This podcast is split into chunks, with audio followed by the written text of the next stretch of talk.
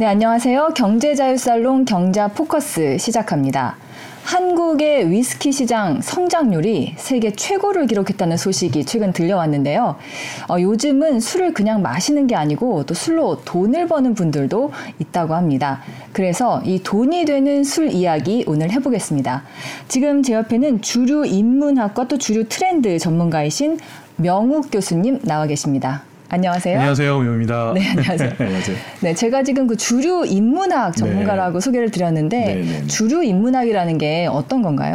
어, 그러니까 마시는 것을 제외한 음. 어, 술이 가진 역사와 문화 그리고 사람의 생각, 그 지역의 어, 문화 이런 것들을 통틀어서 연구하고 아. 또 전하고 이런 거의 가치를 어, 찾아가는 뭐 그런 직업이 아닌가 이렇게 생각을 합니다. 아, 네, 뭐 소믈리에나 이런 게 아니고. 그렇죠. 판매하는 네. 이런 쪽이 아닌 거죠. 네, 예, 네, 네. 그래서 어떻게 보면 이걸 통해서 단순히 술이 먹고 마시고 취하고 이런 것이 아닌 그 외 다른 가치를 한번 찾아보자. 음. 라고 해서 어, 열심히 또 그런 부분을 또 연구하고 또 공부를 하고 있는 그런 상황입니다. 아, 네. 그럼 그런 전문가이신데 네. 그럼 가장 좋아하는 술은 어떤 건가요?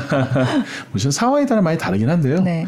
예, 정해진 것이 있다면은 뭐 위스키나 뭐 막걸리, 맥주나 이런 주종이 아니고 일단 첫 번째 원재료가 좀 정확해야 되고요. 원재료요. 네. 그래서 어떠한 것을 만들었는가 중요하고 어떤 지역에서 만들었는가. 네. 그 빚는 사람이 누군가 어떤 공정에서 만들어졌는가 또 숙성을 얼마나 시켰는가 네. 이거에 따라서 그 내가 제가 그 방식을 알면은 이 술에 대해서 감상을 할 수 있게 돼요. 네. 그리고 그 술을 찾아보게 되고 그 술을 만든 사람 그리고 그 지역까지 깊숙이 들어갈 수 있다 보니까 음. 네. 하나의 술을 먹고 마시고 취하는 것보다는 작품으로서 볼 수 있는 아, 네. 감상을 하듯이. 맞습니다. 네, 네, 네. 근데 결과적으로 이런 술들이 다들 비싸더라고요. 네. 그래서 그렇죠. 결과적으로 비싼 술을 좋아하는 것 같습니다. 아, 네, 네. 알겠습니다. 지금 앞서 그 도입부에도 말씀드렸는데 그 한국의 위스키 사랑이 음. 네. 지금 굉장히 핫해요. 네, 그래서 네. 왜 이렇다고 보시는지요? 어, 이것이 뭐냐면은 실질적으로 그 코로나가 창궐하기 전까지는 네. 한국의 위스키 시장 같은 경우는 90%가 다 유흥 시장이었어요. 음. 그래서 굉장히 그 많이 취하고 많이 마시고 아. 이런 거를 많이 즐겨 했는데 네. 이게 코로나 때에 이제 유행했던 것이 회식이 사라지고 네. 모이는 걸 사라지고 집에서 홈술이 유행하지 않았습니까? 네, 네. 그러면 사람들이 그 위스키가 다양하다는 걸 알게 된 거예요. 어. 뭐 스코틀랜드 위스키, 스카치 위스키라고 그러죠. 뭐 아일랜드 아이리시 위스키, Japanese 위스키, 음. 그리고 뭐 Canadian 위스키, American 위스키, 뭐 최근엔 대만 위스키, 인도 위스키까지. 아, 대만 인도 위스키도. 네, 맞습니다. 그러다 보니까 네. 여러 종류를 마시다 보니까 자신이 좋아하는 취향을 알게 되고 음. 그 취향을 알다 보니까 계속 새로운 걸 추구를 하거든요. 네. 계속 새로운 걸 마셔보고 싶은 거예요. 아. 네, 그런 와중에서 어, 지금 현재 전 세계적으로 수집 품목 중에서 위스키가 네. 또 가장 요 최근 10년 사이에 가장 상승폭이 큽니다. 수집품이요. 수집 품목으로서. 그러니까 네. 음, 고급 굉장히 고급 위스키들이죠. 30년 네. 음. 이상 숙성된 것들. 그러다 보니까 어, 여기에 어, 투자 재테크까지도 고민하셔서 이걸 음. 또 소장 으로 이어지시는 분들이 되게 많으세요. 아, 마시는 것이 아니고 맛을 네. 보려는 게 아니고 소장해서 네, 뭔가 맞습니다. 부의 가치를 추구도 한다는 거죠. 맞습니다. 그래서 실질적으로 이제 주류 관련된 전체적인 트렌드가 특히 위스키 같은 부분은 네. 어, 음용에서 음, 이게 취미로 이어졌고요. 음. 다양하게 마시는 그 취미가 좀 더 확장 소장으로 이어졌고요. 네. 그 소장이 더 확장돼서 뭐 재테크까지 여러 가지로 바라보는 어, 그러한 소비자들 굉장히 늘고 있다. 이렇게 네. 좀 말씀드릴 수 있을 것 같습니다. 네, 앞서 말씀하셨지만 이제 정말 취하려고 마시는 게 아니다 보니까 음. 비싸다는 인식이 있었는데 아 네. 조금씩 가끔 마시니까 안 비싸다 맞습니다. 이런 얘기들도 하더라고요. 맞습니다. 그래서 전체적으로 그 코로나 이전과 이후를 좀 비교를 해보면요. 네. 그 주류 소비량은 많이 줄었어요. 네. 예, 그런데 오히려 금액은 더 커졌죠. 아, 네. 네, 그래서 좋은 거를 적게 마시는 시대. 음, 그러니까 좋은 거를 감상하면서 그것을 가지고 만든 사람과 소통을 한다든지 좀 더 그 술이 가진 그 깊이를 좀 느끼려고 하는 그런 어, 소비 성향이 늘어나고 있다. 이거 좀 말씀드릴 수 있을 것 같습니다. 네, 네. 음, 위스키 우리가 보통 양주가 위스키인가 이런 음, 생각도 하는데요. 네네. 위스키라는 건 정확하게 어떤 술인가요? 이게 나라마다 다 다릅니다. 네. 우리나라의 위스키의 기준이 다르고 스코틀랜드, 스코틀랜드도 다르고 다 다른데 아 그래요? 네. 근데 일단은 스코틀랜드가 종주국이라 하기 때문에 네. 스코틀랜드 기준을 말씀드리자면은 어 일단 곡물로 만들어야 되고요. 네. 예를 들어 감자라든지 뭐 고구마라든지 또는 음, 포도라든지 과일이 들어가면 안 됩니다. 나 그래서 주로 보리나 밀이나 예, 호밀, 뭐 옥수수도 가능은 하겠죠. 네, 예, 곡물이어야 한다 네. 재료가. 그걸로 일단 발효주를 만듭니다. 네. 거의 맥주와 비슷해요. 네. 그 맥주를 증류합니다. 아 몰트를 넣어서 네, 만들고 그 다음에 네. 증류를. 증류를 하죠. 네. 그 중요한 거를 가지고 오크통에 숙성시켜야 돼요. 예. 스코틀랜드 기준은 3년입니다. 음, 그러니까 3년 이하는 위스키라 부를 수가 없는 거죠. 네. 네, 그래서 기본적으로 곡물로 만든 증류주를 오크통에 숙성시킨 것이다라고 보시면은 어느 정도 거의 맥락이 맞아 떨어진다 이렇게 좀볼 수 있습니다. 아, 그럼 와인도 오크통 숙성을 보통 하는데 네네. 그 사이에 증류가 있냐 없냐 와 이제 종류가 물론 포도주, 포도와 음, 다른 네네네. 곡물 이런 차이도 있겠네요. 맞습니다. 그래서 곡물류로 증류한 이 증류주, 특히 옥통 숙성한 거는 네. 위스키라 우리가 보통 많이 부르지만 이 와인을 증류한, 즉 과실주를 증류한 걸 가지고는 브랜디라 부릅니다. 아 브랜디는 네. 과실을 과실주를 증류한 것이군요. 맞습니다. 그래서 그 브랜디 중에서 가장 유명한 것이 프랑스 꼬냑 지방에서 나오는 꼬냑 이 네. 되는 것이고요. 네, 네, 네. 아, 네. 어, 좀 정리가 됐습니다. 근데 지금 위스키 가격이 굉장히 천차만별이잖아요. 천차만별이죠. 네. 네, 네, 네. 위스키 가격을 결정짓는 가장 큰 요소들은 어떤 게 음, 있나요? 일단 첫 번째로는 그 원재료가 정확해야 됩니다. 그 위스키를 보면 기본적으로 blended 위스키라 불리는 것이 있고 네. single malt 위스키라 불리는 것이 있어요. 네. blended란 것은 말 그대로 여러 가지 섞을, 거- 섞은 겁니다. 그래서 음. 섞었을 때 뭐 3대 2대 1로 정확한 그 배합을 하는 것이 아니고요. 어, 여러 가지 섞여져 있는 걸 가지고 증류를 해서 뽑다 보니까 자유롭게 좀 재- 재료를 넣을 수 있어요. 음. 그 뜻은 만약에 A라는 재료가 부족해지면 B라는 재료를 가지고 대체할 수 있잖아요. 네. 이런 경우에는 재료가 많다 보니까 가격을 저렴하게 만들 수 있죠. 예. 예, 그게 주로 이제 blended 위스키가 아. 그런 식으로 만들고요. 네네. 원재료가 정확하게 정해져 있지 않다. 음. 그러니까 원재료가 정확하게 정해져 있지 않은 grain 위스키라는 것과 네. 이 몰트 위스키라는 걸 같이 섞어서 만드는 거고요. 네. 또 하나는 이제 원재료가 정확하게 정해져 있는 것이 이제 single malt 위스키. 네. 그러니까 malt로만 만들고요. 네. 여기 싱글이 붙은 이유는 어, 오직 한 곳의 증류소에서 예, 발효 및 증류를 하기 때문에 음. 네. 이 싱글이라는 이름이 붙여진 겁니다. 그럼 싱글 몰트가 아닌 위스키 에는 그럼 네. 배합 비율이나 이런 거를 공개를 하나요, 아, 라벨에? 공개 안 하죠. 어. 예, 공개 절대 안 하죠. 네. 예, 절대 그건 뭐 자사의 맛이기 때문에 네. 예, 아이덴티티고 그래서 공개를 안 하는데 어 그래도 그, 그런 것들조차도 또 공장장에 따라서 조금씩 조금씩 또 바뀌면 조금씩 맛이 바뀌기도 하고 음, 네. 예, 그러기도 하죠. 네.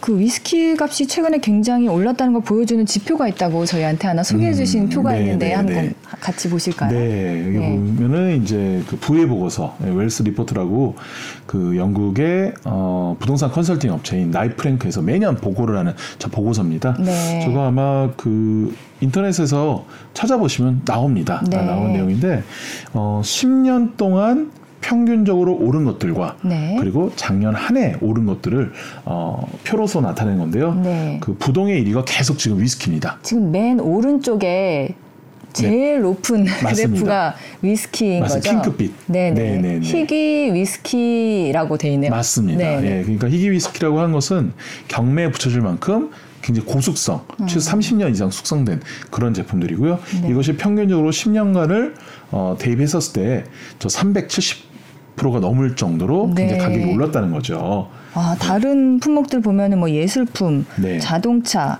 뭐 이런 것들 있는 것 같아요. 네, 맞습니다. 네. 근데 2위가 또 뭐냐면은 와인입니다. 와인도 있고 가운데에. 네. 그렇죠. 그러니까 위스키가 1위고 제일 많이 올랐고요. 최근 네. 10년 사이에 2위가 또 와인인 거예요. 아, 그래서 보석류는 요새 굉장히 저조하네요. 네, 맞습니다. 네. 그래서 저거를 보고 또 많은 분들이 아 위스키를 사두면은 또 내가 나중에 이것이 내 자산이 되겠구나 음. 이렇게 생각하는 거죠. 그래서 먹고 마시고 취하고 끝나는 이 소비의 시대에서 네. 자산으로 시프트해 가는 네. 그런 모습을 보여주는 것이 이제 위스키의 현재 트렌드다 이렇게 좀 어, 말씀드릴 수 있을 것 알겠습니다. 같습니다. 그러면은 위스키를 가지고 재테크를 한다 했을 때 네네. 그 성공 케이스를 네, 네. 네. 보면은 어느 정도 오른 경우가 있나요?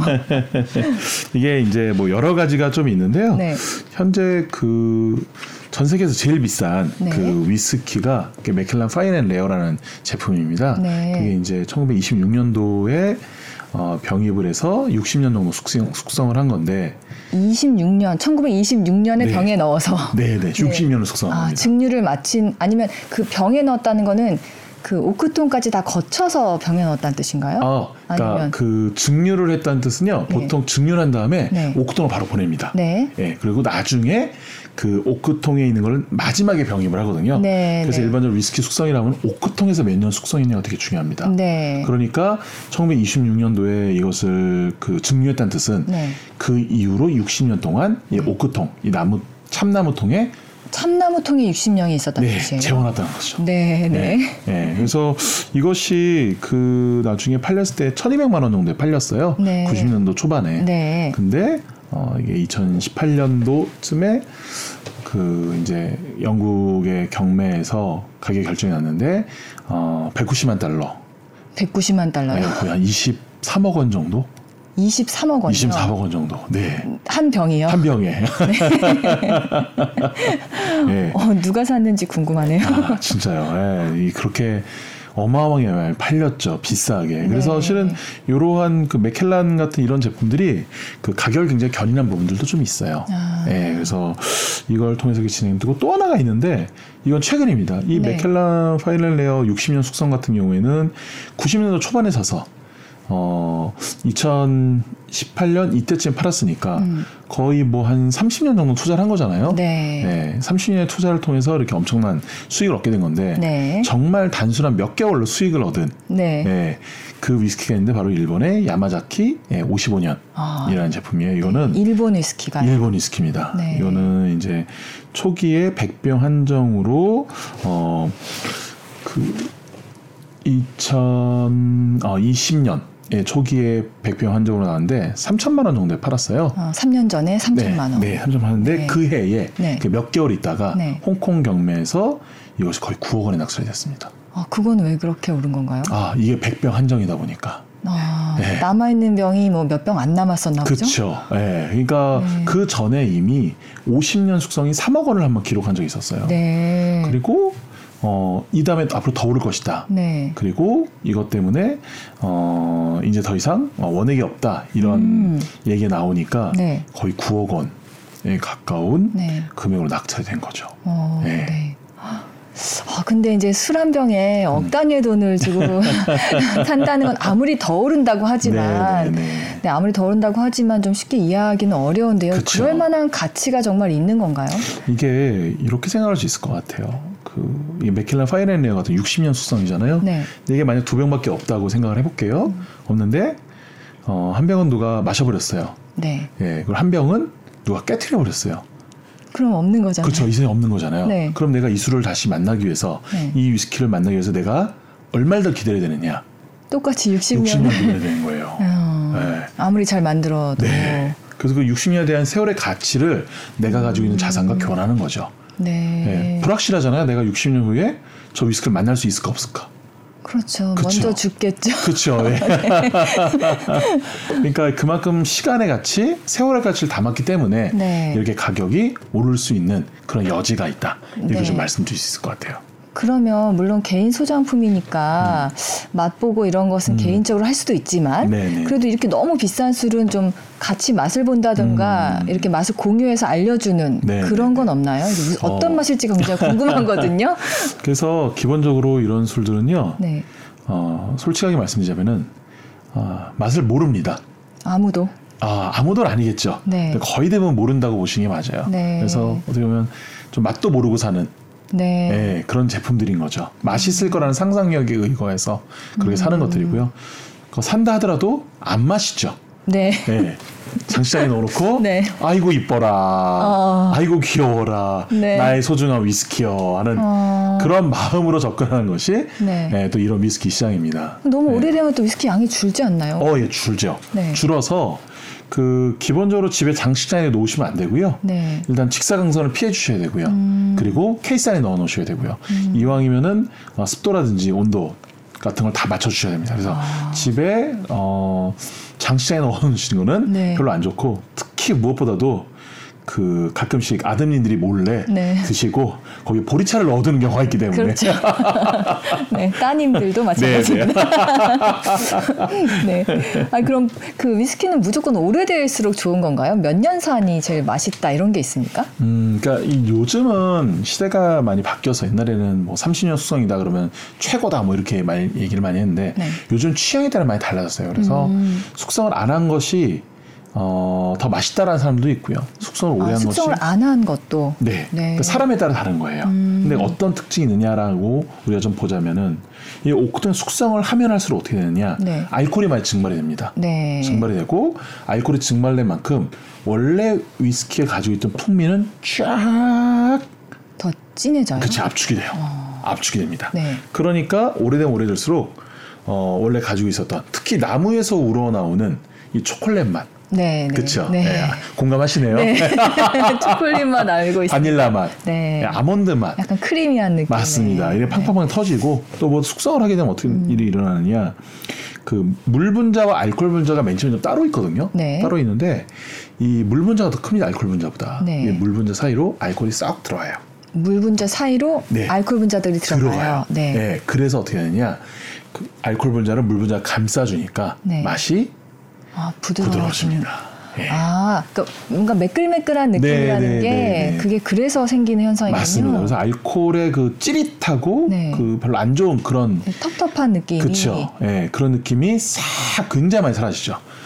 그러니까 향과 맛이 굉장히 응축이 되면서 네. 그 알코올의 그 톡톡 튀는 그런 맛들도 물 분자 안에 들어가다 보니까 네. 맛이 부드러워지고 기본적으로 맛이 좋아진다라고 네. 볼 수밖에 없는 거죠.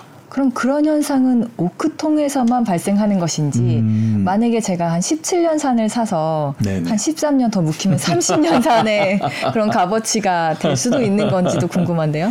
그러니까 이게 그 기본적으로 인정하는 건 이제 오크통 안에서 숙성했을 때입니다. 왜냐면은 오크통은 더우면 팽창을 하고 아, 추우면 네. 수출하잖아요. 네 네. 나무기 때문에 네. 그러니까 그 사이로 증발이 되는 거예요. 음. 그리고 오크통 안은 기본적으로 그냥 나- 단순히 나무가 아니고 그을립니다. 아 내부를 그을리죠. 네, 내부를 네. 태우죠. 네, 네. 거기서 나오는 다양한 향미 물질이 들어가는 거예요. 네. 네, 이게 하나가 있고 두 번째는 뭐 집에서 만약에 네. 숙성을 시키셨다 했었을 네. 때그 숙성시킨 공간과 그 과정과 또는 그 환경을 모르니까 음. 실은 그냥 굴러다닐 수도 있는 거고 네. 그리고 그 베란다에 있을 수도 있는 거고 냉장고 위쪽. 그쵸. 네, 그리고 슬쩍 누가 맛볼 수도 있는. 거고 하다 네. 보니까 어, 기본적으로 인정을 잘 안 하죠. 하지만 네. 본질적으로 보면은 어, 숙성이 전혀 안 되는 것은 아니다. 네. 네. 이렇게 좀 말씀드릴 수 있을 것 같아요. 아, 알겠습니다. 그 그러면 좀 위스키의 어떤 역사에 대해서도 좀 얘기를 음, 들어보고 싶은데 네, 네, 네. 위스키라는 게 언제부터 이렇게 활성화되고 생겨났는지도 궁금하거든요. 그러니까 활성화된 거를 좀 따지자면요. 네. 굉장히 재밌습니다. 이게 어허. 뭐왜 재밌냐면은 위스키의 경쟁자. 좀 아까 살짝 말씀드렸는데 네. 왜 흔히 하는 말로 맥주를 중요하면 위스키가 된다고 하거든요. 네. 그러니까 와인을 중요하면 뭐가 되느냐? 꼬냑. 그렇죠. 꼬냑. 네. 예, 브랜드 중에 하나 꼬냑이 오늘 되는데. 배웠습니다. 그렇죠. 네. 예. 그런데 원래 19세기까지만 하더라도 네. 꼬냑이 헤게모니를 쥐고 있었어요. 아, 꼬냑이. 네. 위스키는 이제 막 태동한 산업이었어요. 음. 왜냐하면 그 전까지 영국에서 스코틀랜드에게 굉장히 큰 그 주세를 적용하다 보니까 네. 거의 산업이 발달하지 못했거든요. 음. 네. 그래서 이것이 이제 19세기에 돼서 위스키 산업이 제대로 태동하게 됐는데 네. 어, 그럼에도 불구하고 계속 이 꼬냑 헤게모니를 쥐고 있었거든요. 네. 그런데 꼬냑은 어쨌든 와인, 특히 화이트 와인을 중요하는 거거든요. 네. 그럼 포도가 좋아야 되잖아요. 네. 문제가 뭐냐면 1860년대에 음. 이 북미 지역에서 포도의 뿌리를 갉아먹는 네. 네, 해충이 하나 날라 들어옵니다. 아. 그 필록셀라라 그래요. 네. 그게 날라 들어오면서 프랑스, 스페인, 이탈리아 이 지역의 포도를 다 초토화시켜요. 어. 네. 어, 거기가 주 원산지인데. 네, 네, 네. 그 특히 프랑스. 네. 그러니까 포도가 없으니 제대로 못 만들죠. 예. 네. 이 틈을 이용해서 큰 것이 위스키예요. 음. 예. 그러니까 경쟁자의 불행을 이용해서 네. 부쩍 큰 것이 예, 네. 위스키고요. 재밌는 것이 네. 왜 하필 이때에 북미 지역에서 그 필록세라는 어, 어, 병충해가 해충이 들어왔냐는 거예요. 네. 왜 들어왔을까? 네. 왜 들어왔나요? 산업혁명 관계가 있습니다. 아, 그래요? 예, 왜냐하면은 그 산업혁명 이전까지는 네. 이 북미 지역과 이 유럽을 그 다니려면은 어 편도로만 네. 한두 달 걸렸거든요. 두 달 가까이. 배를 이용해서. 그렇죠. 네. 범선이니까. 아, 네. 바람을 이용해서. 예, 예, 네. 두달 가까이 걸렸어요. 네. 그러니까 만약에 북미 중에서 해충을 내가 데리고 온다 한들 네. 중간에도 죽는 거예요. 아, 네. 추가 걱정 안 했는데 예. 이 1830년 40년도부터 뭐가 나오기 시작하느냐? 네. 증기선이 나오기 시작합니다. 음. 이 증기선이 나중에 좀 더 발달하니까 2주면 음. 정말 빠르면 일주일도 이 대서양을 횡단하는 거예요. 어, 대륙을 연결해 줬군요. 네. 네. 그러니까 북미 지역에 있었던 이 해충이 그 증기선을 타고 음. 어, 프랑스와 유럽 지역 오면서 네. 초토화시켰던 것이고 네. 네, 포도밭을 네. 그거를 잘 이용한 것이 이제 위스키가 된 것이죠. 아, 네. 결국 이제 산업혁명이 위스키는 살리고 네. 꼬냑은 죽였다. 아, 그렇군요. 네, 이렇게 좀볼수 있습니다. 어, 아니 아까 앞서 왜 네. 스코틀랜드라고 하셨나요? 네네. 3년 이상을 숙성해야 된다 뭐 이런 말씀도. 하셨는데 그런 기준이 왜 생겼는지도 궁금하고 아. 왜 바로 마시지 않고 음. 이렇게 막 10년, 20년 음. 묵히게 된 거는 어떤 또 배경이 있는지도 아, 궁금하거든요. 네. 이것이 이제 한 두 가지 정도 배경이 있는데요. 네. 먼저 제가 살짝 말씀드렸지만 기본적으로 스코틀랜드에서는 특히 어, 저쪽 하이랜드 쪽 네. 그러니까 카톨릭 교도들이 많은 데죠. 네. 그러니까 그 영국 쪽의 그 성공회를 받아들이고 싶지 않은 카톨릭 교도들은 특히 이 위스키를 몰래 많이 만들었어요. 네. 세금이 워낙 높다 보니까 네. 그러다 보니까 몰래 만들어 놨는데 네. 들키지 않기 위해서는 어떻게 되죠? 숨겨 숨겨놔야 되죠. 네. 일단 거기서 숙성이 하나가 시작됐습니다. 아, 네. 네, 숨겨놓은 거에 숙성이 시작됐다. 네, 하나 네. 있고 두 번째 뭐냐면은 이 술을 늘 금지시킬 때가 음. 언제냐면은 늘 전쟁이 터졌을 때예요. 네. 근데 어 20세기 초반에 이제 그 세계 대전이 일어나지 않습니까? 제1차 네. 세계 대전. 그러니까 어 위스키는 노동자들의 생산성을 단축시킨다. 네, 효율을 그렇죠. 나쁘게 한다 해 가지고 어 만든 위스키를 3년 동안 팔지 말라고 예, 법령을 만들어 버린 음. 어, 영국의 데이비드 로이드 조지라는 인물이 나타나게 됩니다. 아, 원래 술을 진짜 싫어했어요. 지금부터 3년 동안 술 팔지 마 이렇게 된 건가요? 네, 네, 네. 그러니까 뭐 공업용 알코올이라든지 네. 또는 뭐 전쟁에 사용할 물자로서는 괜찮지만 마시는 걸 안 돼 버립니다. 음. 네. 그러니까 무조건 3년을 숙성하게 됐던 거예요. 네, 네. 어쩔 수 없이. 네. 3년 후에 마셔보니까 맛있는 거예요. 어. 네, 오히려. 네. 네. 그래가지고 이 술을 싫어해서 금주법까지 만들려고 했던 이 사람 덕택 때문에 네. 스코틀랜드 위스키가 굉장히 위상이 높아지고 아, 그런 배경이 있었군요. 네. 네, 네. 그리고 이게 제2차 세계대전을 통해서 네. 군인들한테는 술을 배급을 했거든요. 네. 그냥 군인들도 마셔보고 네. 전장에서 마셨던 음. 그 소울 정말 나와 전우가 나눴던 그 술을 가지고 네. 그것이 또 미국으로 퍼지게 되죠. 네. 그러면서 엄청나게 인기를 끈 것이 예, 아. 스카치 위스키입니다. 아, 예. 그렇군요. 네. 그러면은 지금도 조금 말씀해 주셨지만은 이렇게 그냥 어, 좀 더 본격적으로 상품으로서 술이 이렇게 네, 네, 네. 소비가 된데도 좀 음. 역사적인 배경이 있을까요? 그렇죠. 그러니까 뭐 어떻게 보면 증류주죠. 네. 예, 증류주가 본격적으로 좀 상업화된 거는 한 17세기 정도부터 봅니다. 왜냐하면은 증류주는 이슬람의 연금술에도 들어왔기 때문에 네. 태초부터 있었던 게 아니고 인간이 만들어낸 거거든요. 네. 근데 이게 이제 왜 증류주가 왜 상업화 됐냐 했었을 때 음. 상업화 이전에 뭘 했느냐? 네, 네. 우리가 그 코로나 창궐 했을 때 막 손에 뭘 바르죠? 어, 저희 소독 그쵸. 알콜. 갈콜이죠. 네. 그래서 패스트가 창궐했었을 네, 때는 네.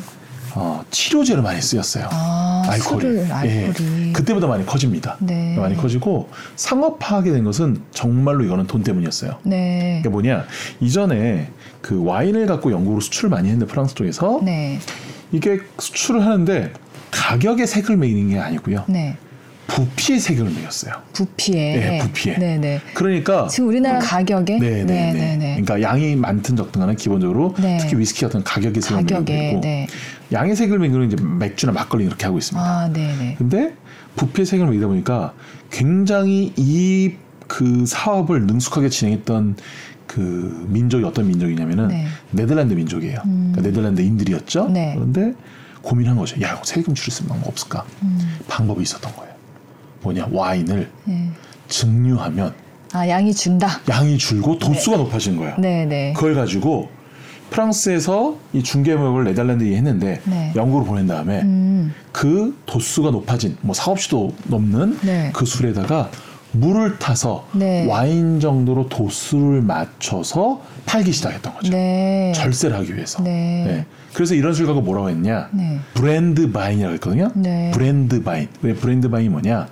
이걸 좀 더 영어식으로 얘기하냐면은 burnt wine인데 네. burnt가 우리가 흔히 먹는 커피번의 burn. 네. 구웠다 태웠다의 네, 네. 과거 분사. 네. 그러니까 구워진 와인. 어. 증류하기 위해서 불을 써야 되니까. 아, 네네네. 네, 그것이 Brandwein, brandy wine, 그래서 브랜디 이렇게 된 겁니다. 아, 그렇게 된 거군요. 네, 맞습니다. 네. 오, 지금 말씀 듣다 보니까 그 술에 진짜 많은 역사가 숨겨져 있는데 네. 좀 최근에 뭐 책도 내셨다고 아, 네, 그래가지고 그래서 이렇게 더 풍부한 얘기를 술이 먹고 마시고 취하고 이런 것보다는 네, 네. 이런 다양한 스토리 알았을 때의 그 유래가 같은 그런 부분들이 있거든요. 네. 그래가지고 어, 술이 가진 가치를 좀 더 공유하고 널리 알리고 싶어서 네. 예, 술기로운 세계사라는 아, 슬기로운 게 아니라 네, 술기롭습니다. 네, 네, 네. 세계사란 책을 하나 내가지고 많은 분들이 좀 많이 읽어주고 계시는 그런 아, 상황입니다. 아, 네, 네. 알겠습니다. 저도 한번 기회가 네. 되면 보도록 하겠습니다. 아유, 감사합니다. 네, 네.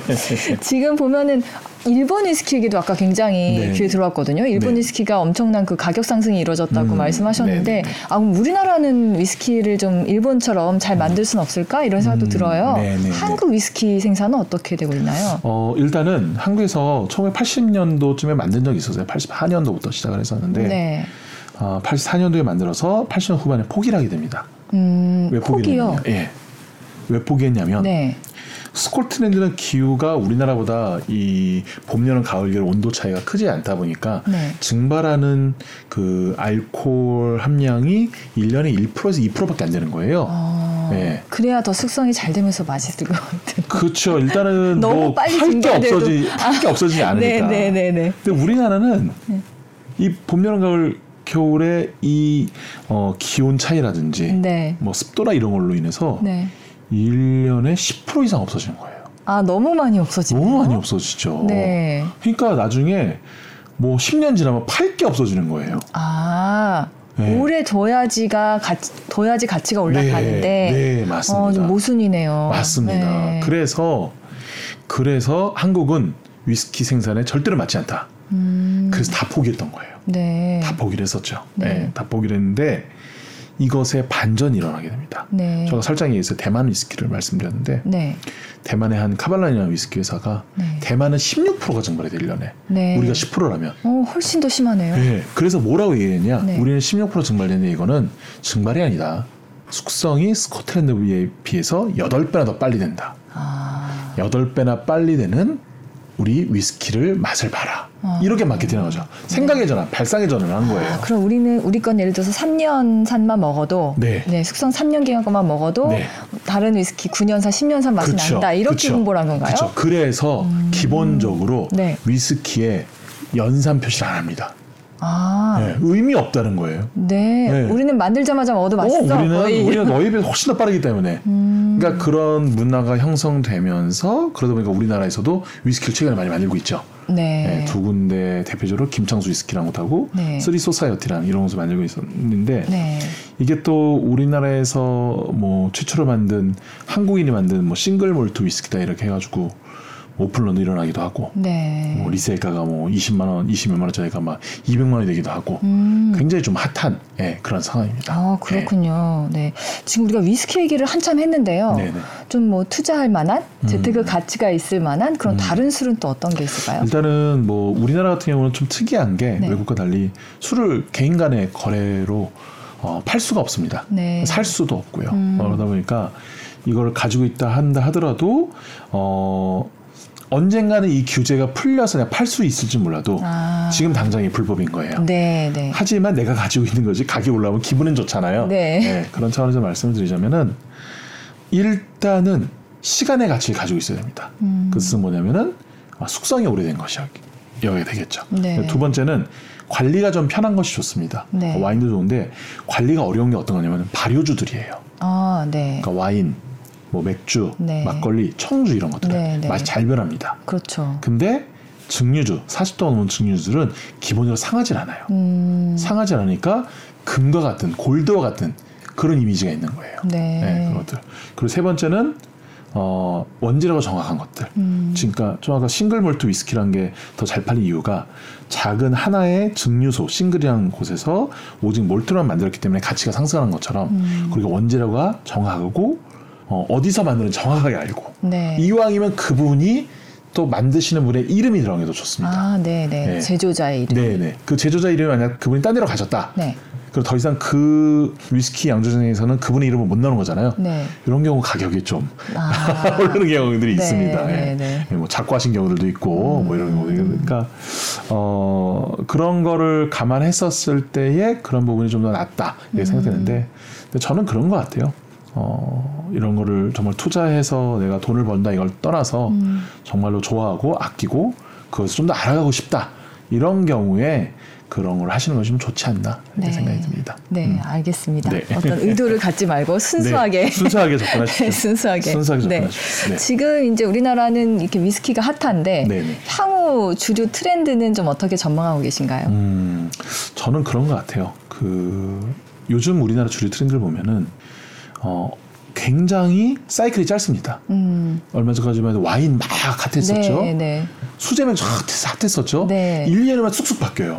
위스키도 실은 어떻게 될지는 모르는 거예요. 예. 근데 그래도 위스키가 좀 더 가능성이 있는 게 뭐냐면은 확장성이 좋습니다. 네. 얘를 집에 두고 조금씩 마실 수도 있고 얼음을 넣어서 마실 수도 있고 음. 내가 칵테일로 마실 수도 있고 하이볼로 마실 수도 있고 네, 요새 하이볼이 유행을 그렇죠. 하고 있죠. 네, 확장성이 좋은데 결국은 위스키가 이렇게 성공한 것은 결국 여러 나라 국가에서 다양한 방식으로 만들기 때문에 성공을 한 것이고요. 음, 결국은 요 주류 트렌드가 결국 어떻게 되냐? 최근에 어, 롯데에서도 뭐 zero sugar라든지 그리고 또 그 하이트에서 켈리라는 또 맥주가 나왔죠. 그리고 어, 카스도 병이 다 바뀌었어요. 음, 그러니까 기존의 소주 맥주 시장이 굉장히 다양하게 바뀌는 거예요. 네. 네, 다양하게 바뀌면서 기존 소주 맥주도. 네. 네, 맞아요. 어, 네. 자신의 취향을 찾아갈 수 있는 어, 내가 고르는 술, 음, 그러니까 선택의 옵션이 넓어서 선택의 폭이 넓어지는 그 시장이 앞으로의 주류 시장의 핵심을 잡아갈 것이다. 네. 네, 그래서 소비자의 취향을 잡기 위해서는 이게 맛있어라 권위적으로 얘기하는 게 아니고 아, 네. 음. 여러 개를 펼쳐놓고 고르세요. 아, 우리가 만든 거 이거 맛있습니다가 아니고, 음. 네. 네, 네. 직접 고르세요. 맞습니다. 네. 음. 소비자의 의견을 존중하고 그걸 통해서 어, 소비자의 페이버릿, 소비자의 취향을 존중하는 네. 어, 그런 술이 앞으로 핵심을 잡아가지 않을까 그렇게 생각합니다. 아, 네. 네. 그럼 앞으로도 굉장히 주류 시장은 기대가 네. 되겠네요. 또 무엇보다도 많이 먹고 많이 취하는 술은 계속 멀어져 갈 수밖에 없다. 아, 네. 네, 이제는 그 와인이라든지 위스키도 최근에 이런 것들이 뜨게 된 이유가 뭐냐면 음. 위스키도 결국 점잖게 마시는 문화가 커져간 거고 와인도 은밀하다 보니까 그 시장이 커진 거거든요. 네. 그러니까 기존에 과음했던 소주 맥주는 잘안 마셔요 이제는. 네. 네, 이게 과음의 이미이 크기 때문에. 네, 그래서 네. 그런 거를 불식시키는 주종이 또 앞으로의 또 주고 갈 것이다. 네, 과음하고는 맞지 않는 술들. 네, 맞습니다. 네. 알겠습니다. 네. 오늘 말씀 너무 감사합니다. 아유, 잘. 들었습니다. 고맙습니다. 네. 네. 네. 어, 오늘 진짜 술의 어떤 다양한 가치와 재미 또 역사까지 들어본 시간이었습니다. 그 경제자유살롱 지금 보고 계신데요. 경제자유살롱은 유튜브 SBS 뉴스 채널로 보내드리고 있습니다. 구독, 좋아요 부탁드립니다. 오늘도 감사합니다.